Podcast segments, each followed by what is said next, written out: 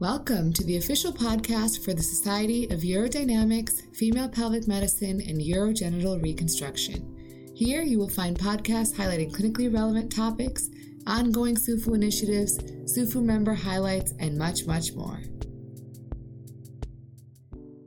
All right, welcome. We'd like to take this opportunity to start this session. This session is going to be optimization of advanced care practitioners within practices. I'm Michael Kennelly. I'm at Carolinas Medical Center. I've had the luxury to actually working with a lot of our colleagues within the APP world. Um, I've had probably about 12 APPs in my career.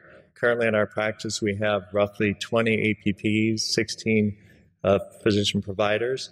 And so we realize that within at least the world that we do within urology, it's a really integral relationship that's really needed within that sort of bonding together. And so this session, what we want to do is really try to hit some of the highlights, hopefully allow you know the audience to have some questions specifically to how can you optimize it? Because the world within which we live is different. With the new advent of telemedicine starting to come in managing patients from afar kind of how can we sort of survive this environment?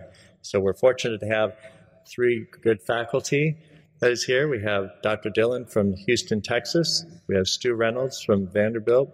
And we also have Shelley, who's also at Vanderbilt, the, the co team weight founder with Dr. Reynolds, kind of giving the full perspective of how and what and why we can do. So please feel free to uh, get questions. We'll have time at the end to go over. But the first part, we're going to talk about kind of the A through Z. What is it for APPs? We'll then talk about the scope of practice that's out there. And then we're also going to get sort of the, the real life kind of activity from the APP perspective. You know, what are they seeing and how can the teams really be the best that they can be? So we'll start it off right now, actually, with uh, Benjamin Dillon and given the, the A through Z. Um, thank you very much. I'll just give you a little bit of background about my practice. I kind of represent a little bit of the private practice side. I am uh, employed at a multi specialty group in Houston. Um, we have about 600 physicians, but what I'm going to talk about with relationship to um, APPs in, in, urology can be applied to any practice of, of any size. Um, so the first thing um, is we're going to talk about recruitment, and I think from from my perspective, I think one of the most important things before you do anything is kind of define the job description of what you are looking for in an APP for your personal practice. Um, and once you have a good idea of, of what you want and how you're going to utilize it, I, I, you obviously post the job. And there are a whole host of areas where you can uh, put your job postings. We happen to use an integrated uh, website for physicians and APPs where they can search um, jobs available. After we get some hits on that, we'll have our physician recruiter um, speak to the APP about what they're looking for, and then they'll usually get a screen either by phone or by Zoom from the chief of the department to kind of again just make sure our goals align before we start to go forward with the in-person interview process. Once they pass that screening, we br- then bring them in for a formal interview and a site visit. Um, and I think that's important because they understand really what the facility looks like.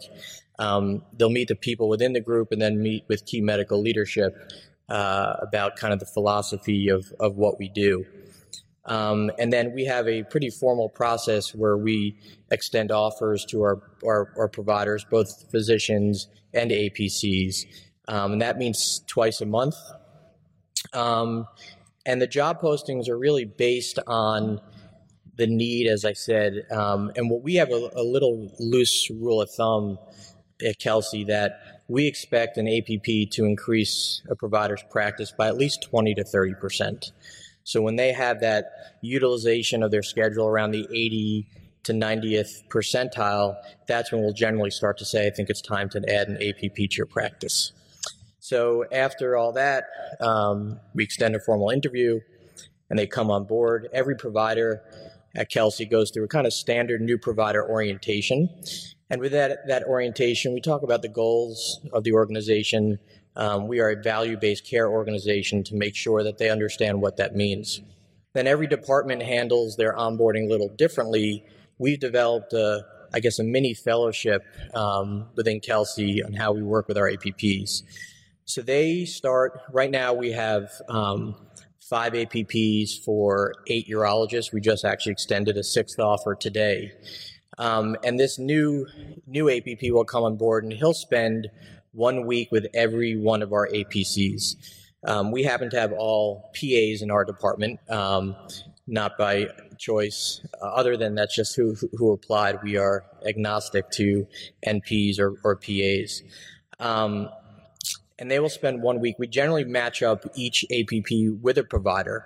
So in that week with that APC, they'll learn how to work with that specific provider as well. And that that those five weeks are focused on really the core general urology principles. And as they go through, they'll learn about the different variances in all of our little practice patterns, pick up some sp- subspecialty stuff. Um, and then you, we find usually after about five weeks, they're ready to be released into practice. Once they get released into practice, the next step is how do we integrate them into our practice? And usually, for the first week or two that they're out of their orientation, they will just shadow um, the, the provider that they're with. Then we will open their schedule. And we do things um, a little differently than what I think some other practices do around the country. Our, our APCs actually don't go to the operating room or hospital with us. So they're purely office based. And what we do, we all have two days of surgery a week and three days of, of, of clinic. So when we are in clinic, we will have our schedule and they will run a truncated parallel schedule to us.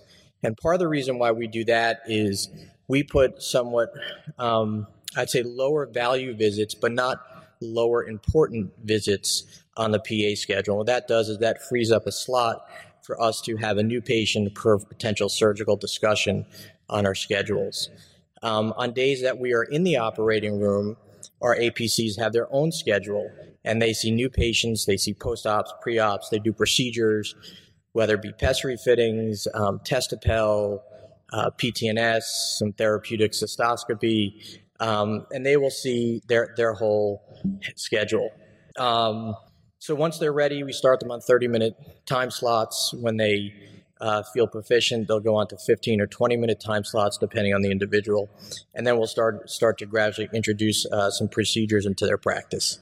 We are an Epic shop, so we, we rely on our APCs to help us with our in basket it's very important to note that we don't ask our APCs to do our in basket. It is a teamed effort and is the expectation that the provider will manage the in basket along with the APC. So it's really a co management because they're also going to develop their own in basket as they start to build their practice as well. And then during the first year, we do a monthly check in where we'll sit down, myself um, and my, my, my co chief will sit down and really just review how they're doing month by month where they need to improve. Um, and then every quarter we do a variable compensation where their their uh, performance gets reviewed with um, our CEO and uh, medical leadership. Billing is kind of straightforward for us. Um, we when they are with us and seeing our patients, uh, we bill. Um, if they're on their own um, and there's no change in the plan, they will bill under the provider's name as long as we are in clinic with them. So if my PA, if Kristen is seeing a very simple OAB follow up and the patient's doing well and she just refills the medication, she will actually bill under my name.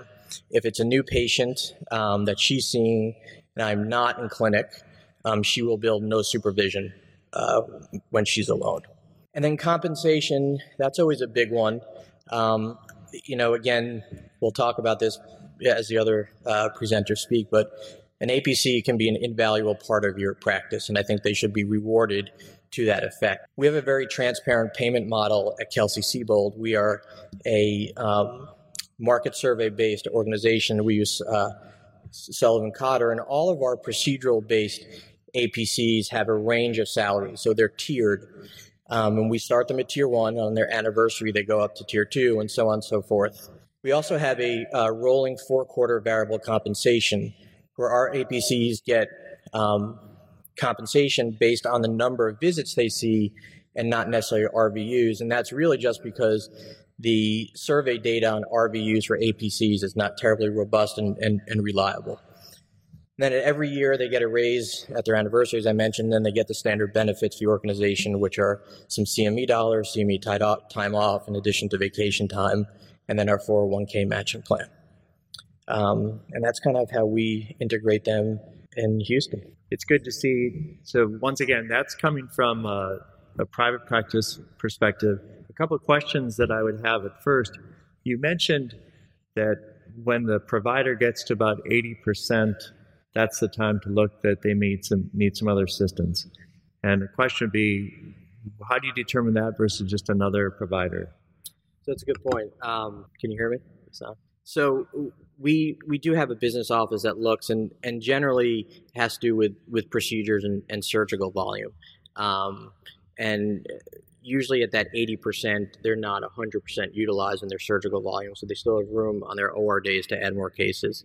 Um, and it also has to do with the population that they serve, uh, whether they need an actual provider in the sense of a surgeon or an APC. That's how we divide that up. It's okay. mainly office utilization, not necessarily OR utilization. And have you thought about even expanding to the operating room or? the model is just sort of more of a office base? Well, we have. We're fortunate enough that um, in Houston we are all clinical instructors at Baylor, so we have the residents work with us in the OR and they round with us. So um, it'd be a little redundant, and I think um, our APCs would be better utilized in the office. But as we expand to different regions of Houston where we don't have resident access, I think that might be a consideration of having our, our APCs um, work with us in the OR. We also employ surgical assists at Kelsey-Seybold. So, um, you know, again, it's it's a little bit of a complicated issue. I think one one thing you'll have to realize is that every state is different. Every state, and we'll talk about it in the scope of practice with Dr. Reynolds, but each state has rules and regulations of who can do what, um, how they're kind of utilized. So if anyone in the audience is thinking about it or kind of bringing that in their practice, the first part is to look at your state rules and regulations. Um, and they are different for the advanced uh, physician assistant rules are different than a, uh, a nurse practitioner. How, how long have you been doing? So I've been, like working with uh, so I've been there for nine and a half years. When I started, we had five urologists and no APCs, um, and now again we are uh, eight urologists and six APCs. And the original five of us all have a one to one, and then our two new hires, um, they're going to share that that new APC that we just hired with kind of the existing one. But eventually, it'll all be a, at least a one to one, if not a two to one, APC to physician ratio. And I think it's very interesting. And Shelley, I'd be interested in your comments here. Is that if you go out looking at opportunities from a APP perspective, you really have to look at different things. I, I consider it more like a baseball team. You know, you have the pitchers, the catchers, the outfielders, the infielders, because if you're going to a large integrated system, in our world, we have APPs that only do inpatient. They, we have APPs that are on call. We have APPs that are only in the OR. There are APPs that are just in the office. And the skill sets, when you expand so much, can be subcategorized like subspecialty. I would kind of imagine that's probably at a large institution like Vanderbilt. We have three subspecialties, so and they maybe uh, three three for pelvic floor is what we have right now currently for five providers. So I think it's getting so. to the area, and that's Dr. Reynolds will talk about it. Is that when we have subspecialization, the providers now have opportunities of you know what do I like? Do I want to be a generalist? Do I want to be a subspecialist? Do I want to take a fellowship? I mean, these are great opportunities because they are kind of colleagues and working alongside to really optimize care for everyone. Yeah, I think the patients enjoy it too. They feel like they've got a team support. Right. And I know you're going to talk about the team support later. Well, Dr. Howard, I mean, Dr. Reynolds, can you tell us exactly about what you see some of the roles are with things and some of the opportunities that they have? Sure. Um, well, well, welcome everybody. Thanks for sticking it out to the to the end. I'm just curious: are, are there any APPs out in the audience? Oh, good. Good, good, good. All right, we're going to hope you guys chime in um, as the day goes on. Um, and so, uh, So I work at Vanderbilt, as uh, uh as Dr. Kennelly said, um, and uh, Vanderbilt Urology's had an uh, APPs for a while. Um, they predated when I when I got there, um, and we were lucky to recruit Shelley to come on this panel because she was one of the original APPs um, at Vanderbilt and has always been specialized in um, in, in FPMRS. Uh, and I was trying to count it up while I was sitting there. I think we have about ten or eleven outpatient APPs we have two inpatient direct uh, uh, for the urology service. We don't have any in the OR um, because we use residents and their first assists and all that kind of thing. Uh, but we basically have an outpatient, uh, and we have um, it's it's it's typically a one to one or a one to two uh, ratio in terms of what uh, how we're allocated APPs. and so I'm tempted to say that Shelley is my APP, but the reality is I am Shelley's provider. She tells me what to do when I need to do it. So, um, anyway, so I was tasked with talking a little bit about some of the uh, uh, utilization and uh, and some of the training, just to kind of cover some of those bases. Um, I mean, this is the ideal, right? So the APP and the urologist or the provider practice at the top of their license and their training.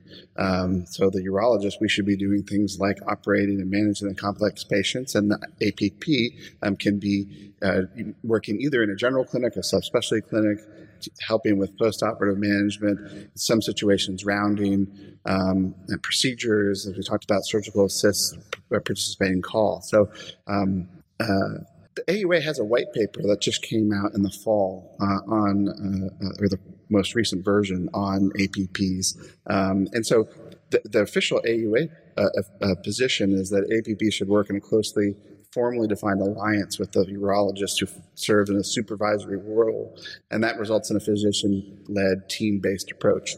Um, and so the, the the model that they propose is this supervision collaboration model, which is also known as delegated autonomy. Um, and just like we've talked about, that's when APP will work with one or more physicians uh, uh, uh, within the scope of the practitioner's expertise. Um, but they propose, and, and, it should be a dynamic process, and kind of like what, uh, what, what Benji was talking about, with as they get up and running, they kind of can do more and more. Um, they're very specific that the physician is still responsible for the overall care of the, pa- of the patient, but it doesn't require that the supervising physician be present. Um, and then the hope is that as the, the relationship evolves, that uh, the, the duties and the, the individual characteristics can uh, evolve as well. Um, but there's a lot of factors that go into it. And you can see even just with our three groups, there's a lot of variation, uh, and it does depend on academic versus private practice, law, size of the group, the experience, um, physician comfort level. Uh, that's an important one, and then of course state laws. Um, uh, there are state laws, and and and uh, for nurse practitioners, for example, there are a number of states where the nurse practitioner can function independently and have their own shop. Um, there are additionally some where they have to be su- uh, supervised, uh, and then um, in the remaining, there's a more of a collaborative or super uh, supervisory role. Um, Thing just to make a comment. Mm-hmm. You want me to go back? Looking at the state laws between them, because the nursing goes under the state of nursing in that situation.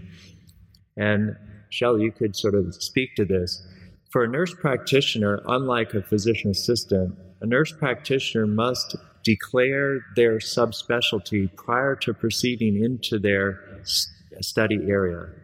So, just like when you went to university, you'd say, I'm going to go into uh, biology or chemistry.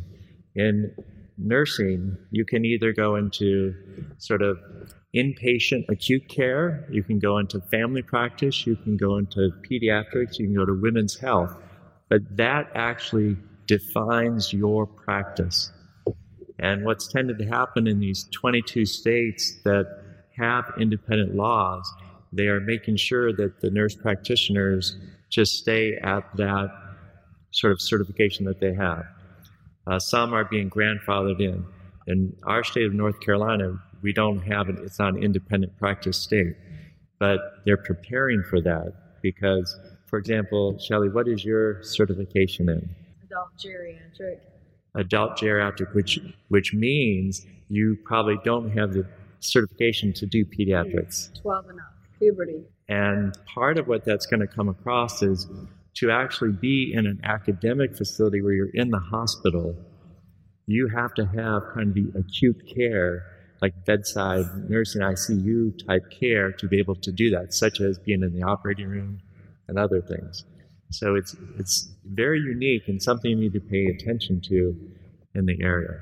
And that's different than physician assistants when they go in, just like as we go into medical school, we come out just with this generalized, and then we decide our subspecialization. So the training is different, the, the process is different. They're still both very good in, in the end. Um, there, there is AUA census data which just came out, which shows a little bit about some of how APPs are functioning in the field of urology, and, and you can read the data as well as I can um, in terms of practice setting, um, areas of practice, ambulatory setting, inpatient, OR procedures, uh, and then non-clinical duty. Um, and I thought this was interesting. The primary practice focus the vast majority are general without specialty. Um, and you can see female pelvic medicine um, is at single digits uh, uh, across the board, which is actually consistent with a lot of the other uh, subspecialties.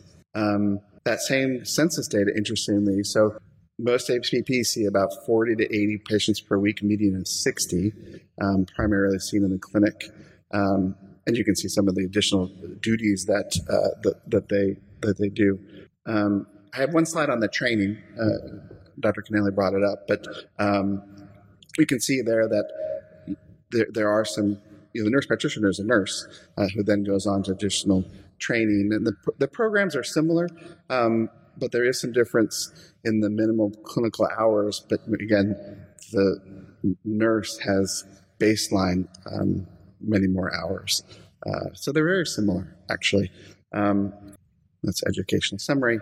Uh, and so one of our nurse practitioners at Vanderbilt, um, um, Gilbert, who helped provide some of these slides for me, has very, very been very interested in this. Um, and uh, in terms of how you, you, you train APPs in urology, um, and the reality is is that most people get on the job training uh, and you can see here that you know it takes there's some onboarding, it takes time to be productive. There's a lot of turnover, and the turnover is costly. So uh, it's important uh, that, that it, it's a good experience for everybody. Um, but what uh, what Gilbert has done is is is created a, an AP uh, a nurse practitioner uh, fellowship at Vanderbilt, um, addressing this need. Um, and there, there are now nine postgraduate training programs uh, for urology in the country. You can see them listed here. Um, uh, but then what Gil put together is this uh, fellowship that's been really successful for, for us. It's, it's a year long. There's two two six month rotations. Um, the first half, the fellow is paired up with MD and APP uh, through the different areas in the de- in the department. Um, and then the second half, they become more autonomous and they uh, start seeing some patients on their own, uh, increasing uh, skills and, and, and, competency. And there's a didactic portion. Uh, and we've had three graduates today. We just start. We just hired uh, enrolled the fourth person. Um, we've kept two of those graduates. We really wanted to keep the third one, but she had family reasons that couldn't stay. So it's a little bit of a self-serving thing where we're training these to, to, to be our own. Um, well, I, I would tend to agree with that. At Carolinas Medical Center, we've had APP fellowships in multiple specialties for about 12 years. And originally, that was the kind of goal is that you offered that. They were with you for a year. We would rotate every six months. We'd get a new one, so we'd have two on at a time.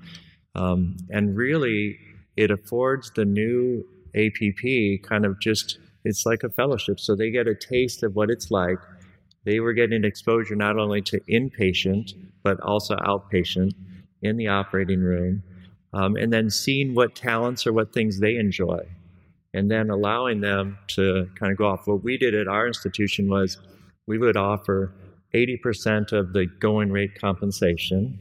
And then if they, if we had openings and they stayed on, we would give them a bonus of 20% to kind of make them whole at the end of it.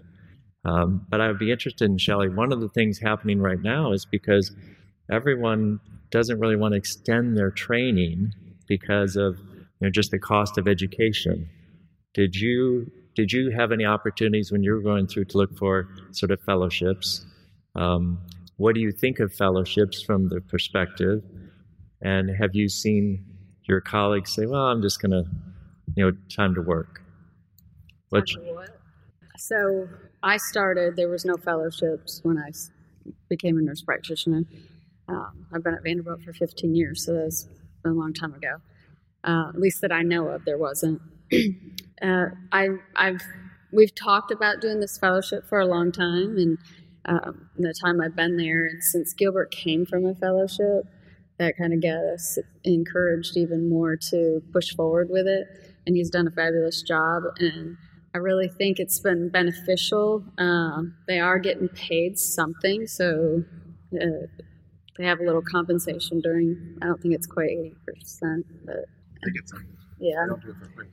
I don't think it's well. I mean, it, it may be close to eighty percent, I guess. Um, plus the benefits, they still get you know health insurance and all that, so they're getting provided all that while they're with us, um, and you know they get a taste of all the areas so they can kind of see where they would want to go in the subspecialty if that's what they want to do. Um, they also can go into general urology after. But like I said, I mean, it has been beneficial for us as a um, office anyway, just to train them for ourselves. do, do, do, any of the APPs out there do a fellowship? Someone's coming to. Yeah, do yeah. yeah. Please do.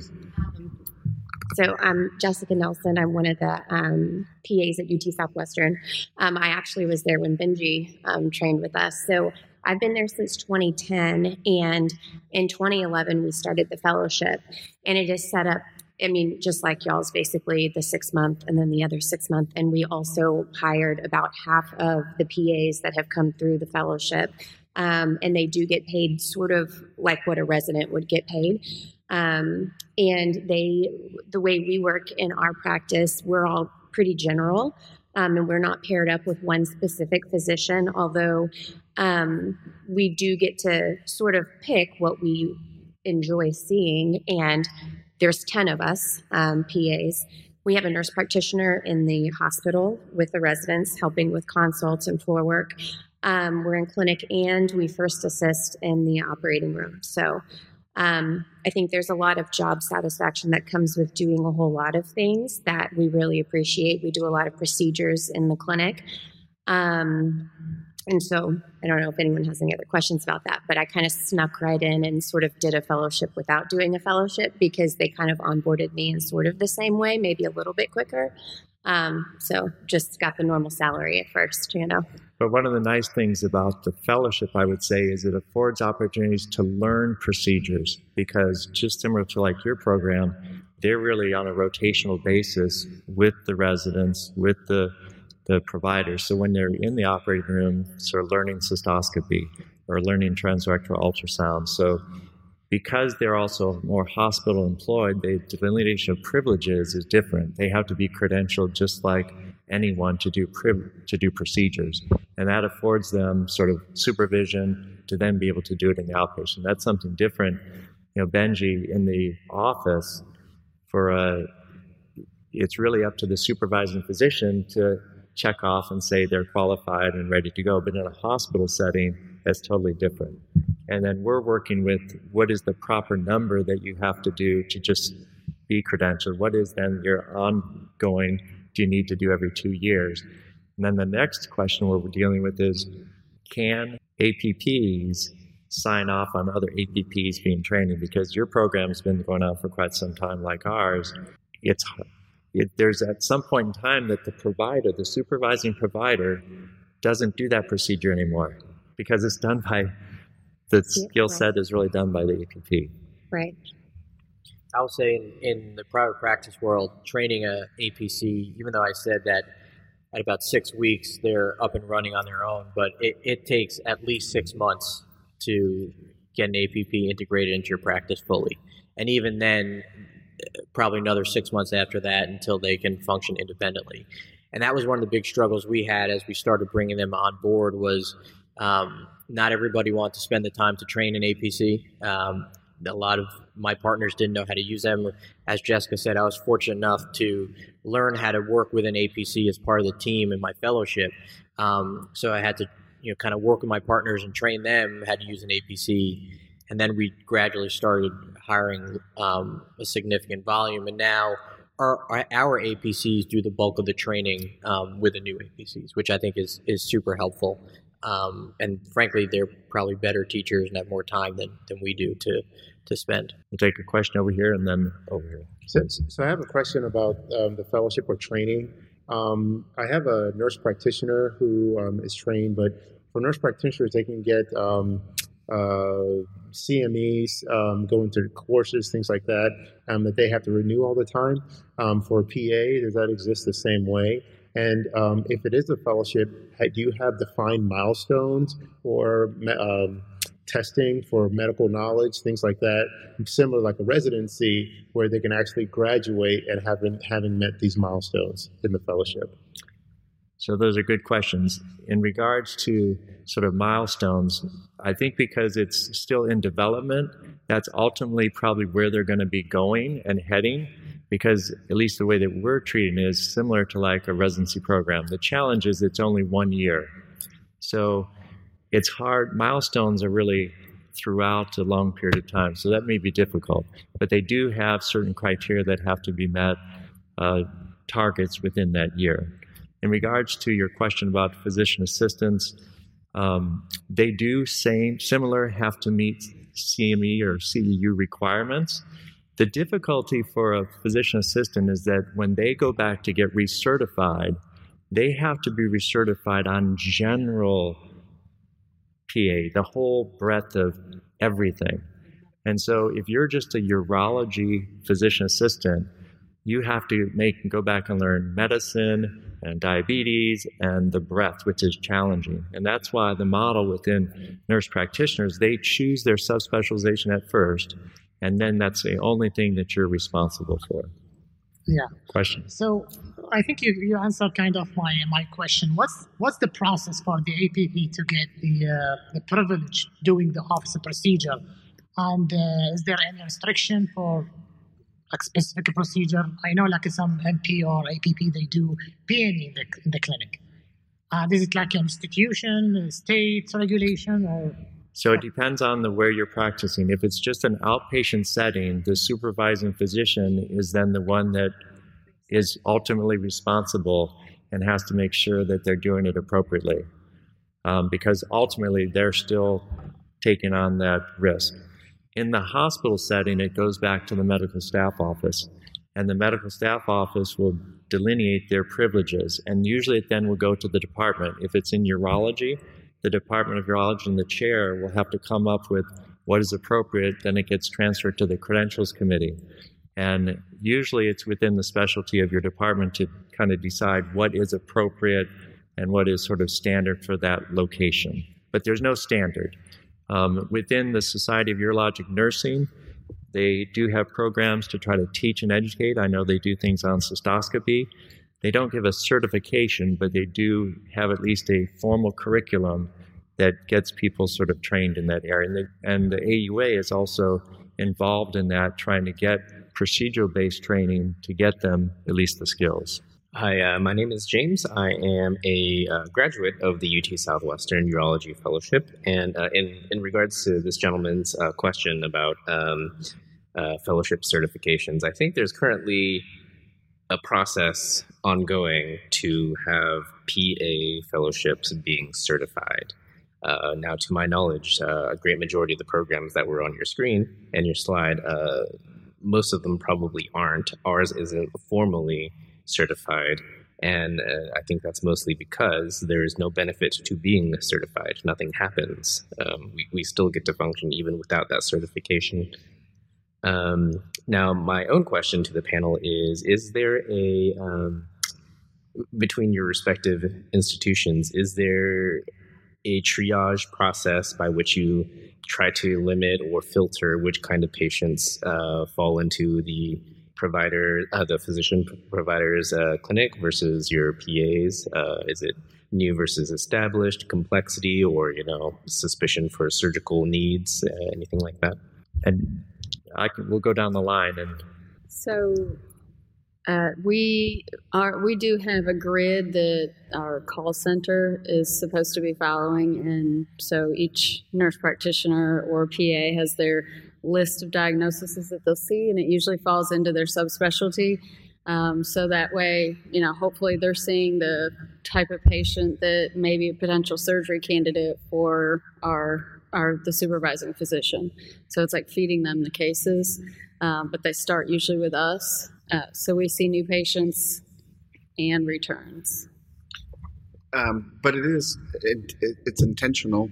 Uh, so, like, if it is something that's going to be a higher complexity, then that usually will go to the uh, to the physician. So, um, you know, like like in in our uh, uh, in our division, it would be you know, someone who comes in with you know. Uh, the, yeah, fistulas or you know neurogenic bladder, complicated things like that are going to be more likely put in with the with the physician than with the NP. Um, and then, but uh, and uh, we also have you know the, the APP see a lot of the post-op patients um, uh, and, and things like that uh, as well.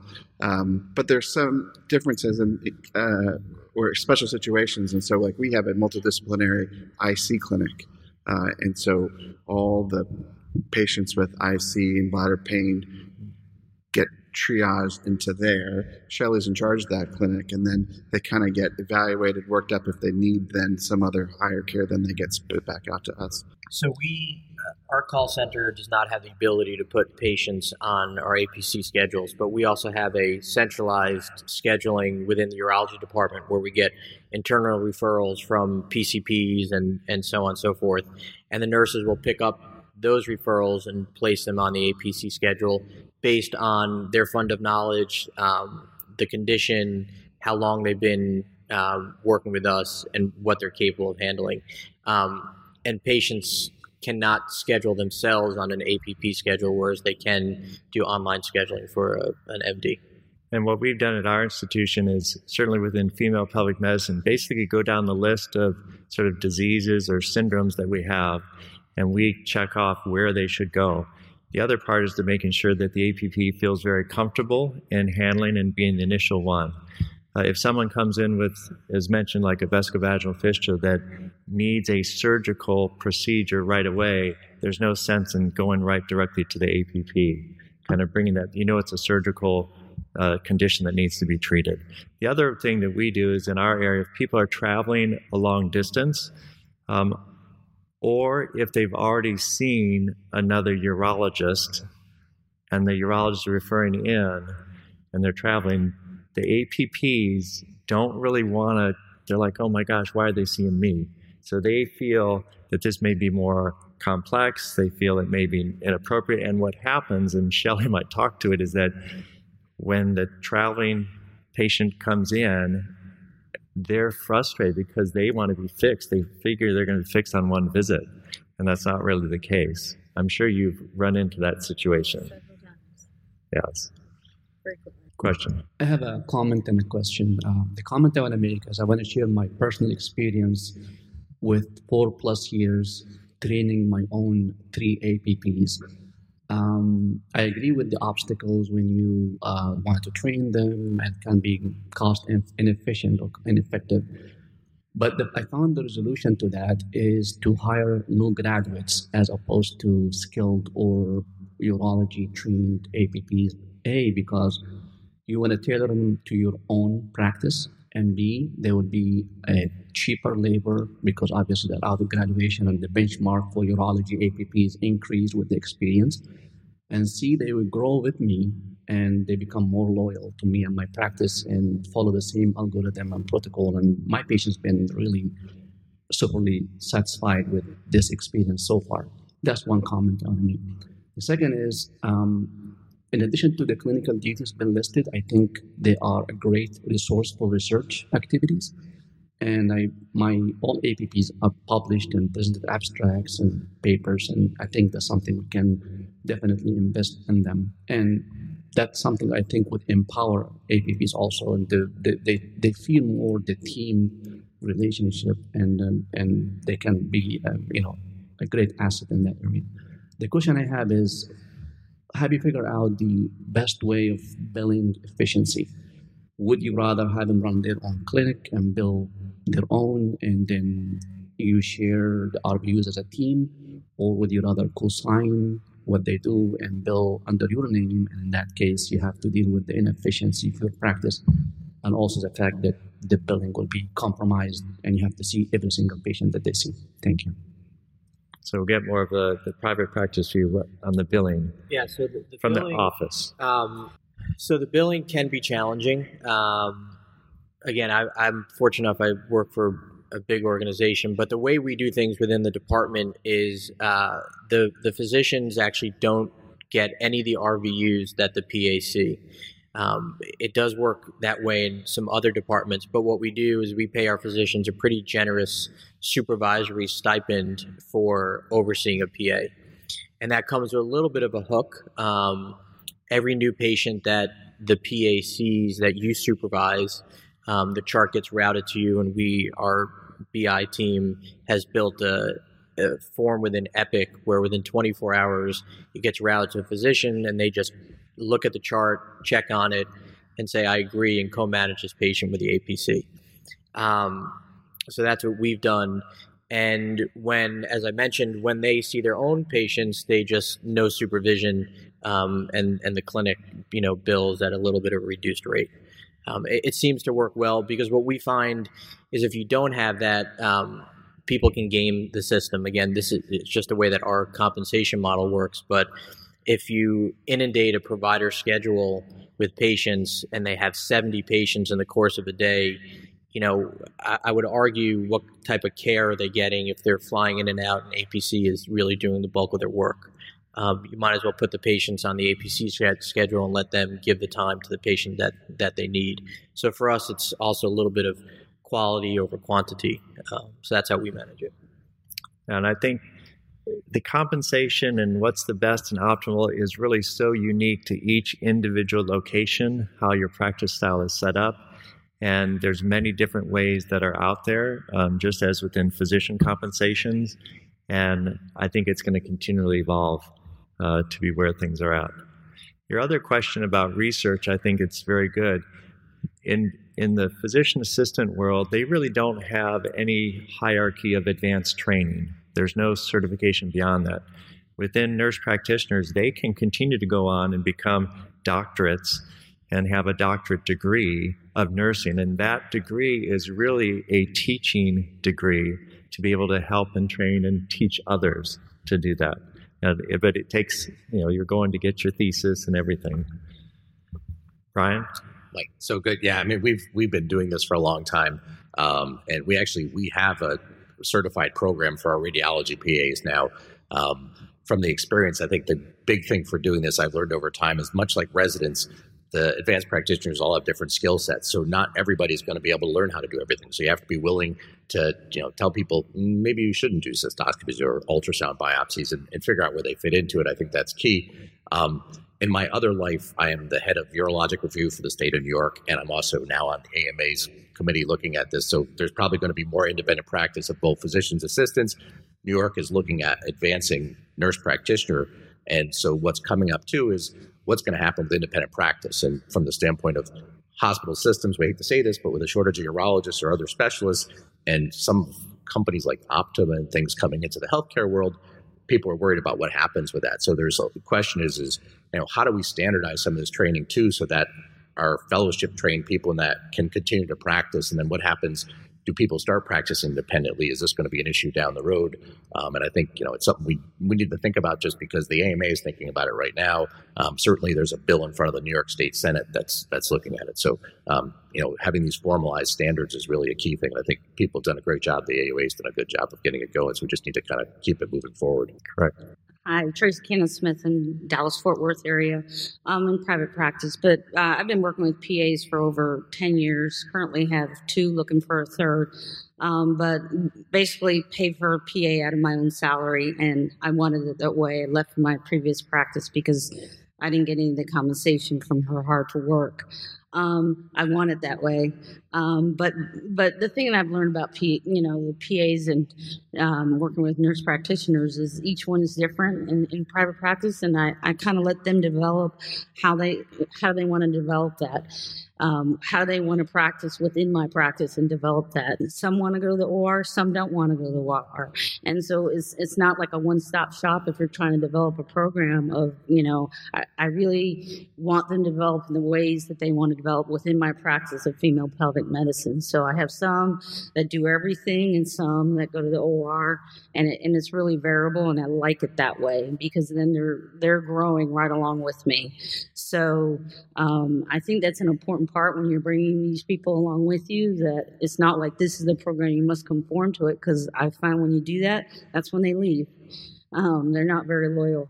So keeping it open um, and and and working with them. And i have one that's been with me 10 years and she's fantastic and i love it when she outbills some of my gender urology partners so i'm happy with it. How you handle um, patients who say well, I made an appointment to be seen by a doctor, so I only want to be seen by a doctor. Um, and this is partially for new patients. Um, I always see the new patients. I don't have uh, the PA that I work with see any patients independently for news. But sometimes patients will say, "Well, I don't want to tell you my history. I'm going. I'm here to see the doctor." And also for follow-ups, I have a handful of pessary patients who say, "I like how Dr. Pollan takes out my pessary, so that's who I want to have manage my pessary," which isn't really a good use of my time. Shelley, what? Well, the pessaries, we don't give them a choice. So they start with me and they stay with me uh, most of the time. The occasionally the nurses may assist them if like we're here and they need a change or cleaning or something, but most of the time it's myself. So we don't the patients don't get the choice there. So if they're in his clinic and he needs the pessary fitted, then they then I come and fit the pessary. So when that's our side by side clinic. Um, and then they'll just follow up with me after that.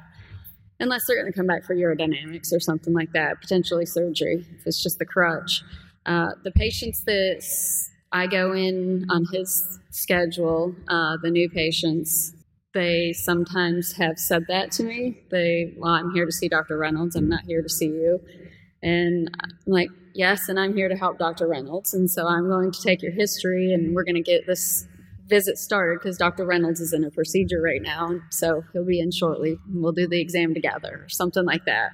So then that's when I might grab him to do the exam. So okay, now you come and meet him, and then they feel like they're touched by him, and the magic's gone, and we can move on with the appointment. yeah, so we, we we tag team. Him. I mean, you can kind of get a sense, and then um, we sort of do the bait and switch kind of thing. Like, oh yeah, and then like, okay, I, I walk out early or something. We kind of have a little shtick to kind of try to get around that. I mean, there's some people that are adamant, and then you know it, it's hard. You can. so part of it is you have to create a culture of a team, and the team-based culture always it's we together. It's not individual. And I think what's happening in programs, the reason why in your program, when you're in clinic, you want them with you side by side because it affords the opportunity that you will meet the same patient back and forth as a team. They can still run independent, you know, clinics and independent patients, but the patient needs to know they're cared by a team. And, uh, and you, you took the words out of my mouth. I mean, with that that patient, I would I would probably go see the patient and say, you know, I know you didn't really want to see my PA to start with. But you have to understand that you know care for you is provided by my nurse, my MA, and my PA. And to maximize your care, you're going to have to be comfortable with seeing Kristen, who is my right hand woman and knows if just as much, if not more, um, urology and female urology, and and you have to trust us as a team. And usually, you know, they end up seeing the PA more often than me. But to your point, also, if they say to the APP, "I want to see the the doctor," some of it's cultural, some it's generational of course you're going to do that because it puts the APP in a bad situation. Remember, your APP is your partner. You have got to stick up for your partners. You stick up for your staff and you can't just put them out to dry. You want them to be in a position where they're comfortable, they're confident, and so in doing so, you the provider has to step in and say, "This is our philosophy here. We as a team, this practice, this is what we do. We're here to treat you." As a segue to what she just asked, I uh, I I monitor about four, sometimes five PAs at a, at a time, and and uh, um, I'm interested interested to hear what your uh, strategy is for seeing patients in the parallel clinic that you talked about. Um, I have a lot of issues with my administration trying to get them to see the, the benefit of that as a team because they would rather have them just doing their own clinic and pumping out their own work RVUs. But that being said, um, what sort of strategy do you take? You said you you you run a clinic and they have do they have their own list of patients they're seeing with you, or do they um, do they see have the same list of patients and you kind of pick and choose? How does that work? um, from that standpoint. So I, I, have my own schedule, and then she will have. So typically, a, a, template for one of our APCs, they'll see between 15 and 20 patients a day when they're on their own. When they're with me in clinic, usually it's six to eight, so roughly 50% of their overall template. And they're not new patients, so they, unless it's an emergency or walk-in, those are all established follow-up patients to the department or the clinic. Usually, they're my patients. Um, and then my schedule will have all sorts of you know, procedures and new patients, um, and it's just a way to maximize maximize the efficiency and throughput of our patients. And I could easily take a established patient off my schedule and work in a more complicated surgical based patient. Um, their own list of patients Correct. at the same time as your patients, but you're in the same clinic. Now, one of the other things that I've been trying to figure out is uh, how to cut down the documentation issues that we all deal with. And um, I tried a scribe last year. It didn't work out very well. Um, and I was wondering how, if there's any strategy for the APP to help with the documentation, short of them just seeing six patients a day and then document documenting on, on their own patients. Do you use them in any way to somehow scribe for your uh, for your own patients uh, to help with that offloading of things? So I I don't. I mean, I, I feel very adamant. Um, my APC is not working at the top of her skill set if she's acting as a scribe. Um, I personally pre-chart a lot of my own clinics. Yeah. Um, and if I'm out of town or she gets to it, she'll pre-chart the clinics too. Um, but it, it really is. It's a partnership. Um, we really work in tandem there's new rules and regulations regarding split shared visits. Right. Uh, tomorrow they're going to talk about coding, and I'm sure they'll talk about some of that issue, and I can talk to you later on it. One other thing we've done in trying to do that is make that clinic that they're at as the pre-op and post-op. Yeah. So they're seeing things that you will naturally socially go in to see them, but they're taking care of things, and it just parallels your clinic time. And then when you're in the operating room, that's the time that they can utilize seeing their own individual patients or procedures that they would do without you needing to be there. Well, third question is if they're seeing six to eight patients in a day while you're seeing your 30 or 40, um, what what uh, what else are they doing in the day? Just following you around, or what, how does that work? So that she'll generally go in and start and start the to see the new patients. She'll get a history. Um, and then I'll usually do the exam and formulate the assessment plan. I see. So you don't use your nurses or MAs to get that history; you use the APP to do it. I get you. So they're doing a team-based concept, and your model, what it sounds like, is they just administration wants them to run an independent right clinic. They're on their own.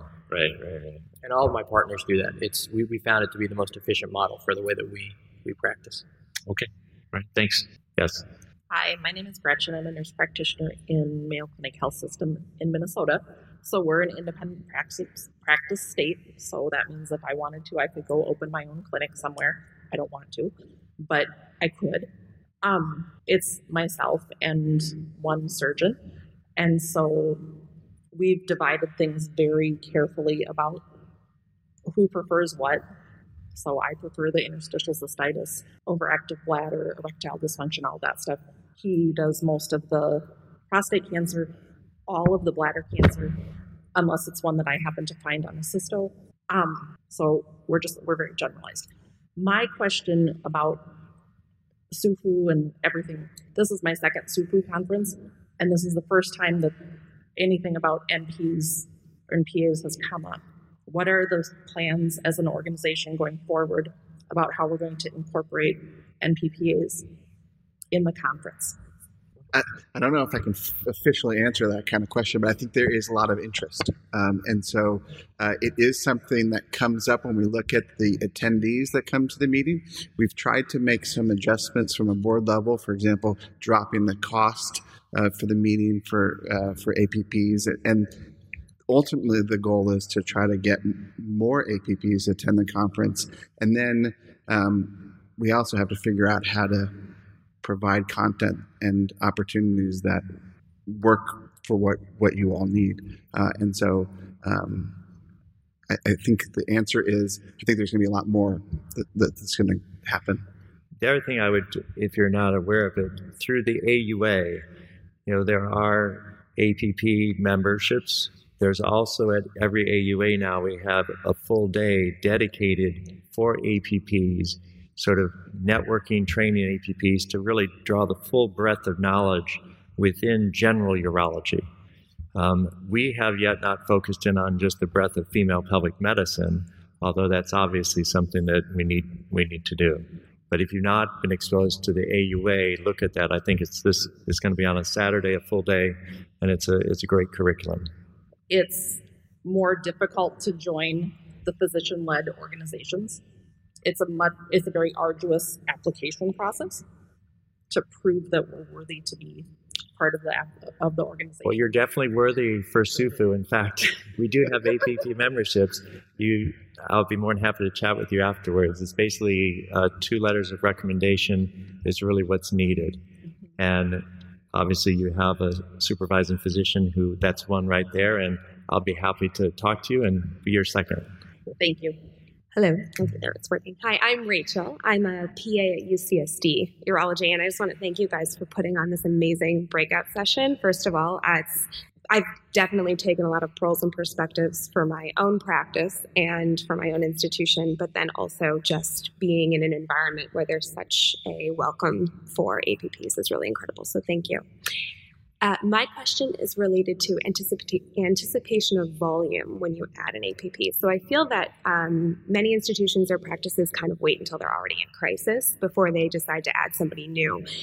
And I love the idea of picking a threshold and saying this is when we should, because not only that, but the, the this way the supervising physician is also not so strained that they don't have the time to put in to really train and develop that relationship. But how do you think about guaranteeing getting from that threshold to the increase in volume, being able to pay for that APP salary? Is there something that you do that is organic? That's part one. Or is there something that you do for marketing, or is it just organic growth? That's part one. And part two is then in that process, do you see a decrease in volume for the supervising physician, and does that cause any conflict? So I'll answer the second question first. Is we don't see a decrease in volume. It's actually the opposite. We see an mm-hmm. increase in volume. Um, the the throughput for a patient is much better. As far as you know, again, um, you know, uh, um, we're outside a little bit of private practice. Again, we are 600 physicians. We have a business office that does a lot of business intelligence and population metrics, which knows how many providers we have. And I think um, before we would add um, another provider, we, we base our number of providers based on the population that we serve. And then once their schedule is full, that 70 to 80% utilization, then we add on an APC. And then we would add on, you know, another APC for that other urologist. And once they're one to one and we're still falling behind um, in the sense that patients are waiting more than two weeks to get in, then we would start to look at adding another provider. But the APC provides a wonderful opportunity for access for our patients, um, and that's kind of what what we utilize them for. Thank you. Well, I'd like to thank the faculty and the panel and the audience for staying. Um, we certainly appreciate the teamwork, the bonding together that we do all have as providers trying to help our patients. And this will conclude the session. Thank you.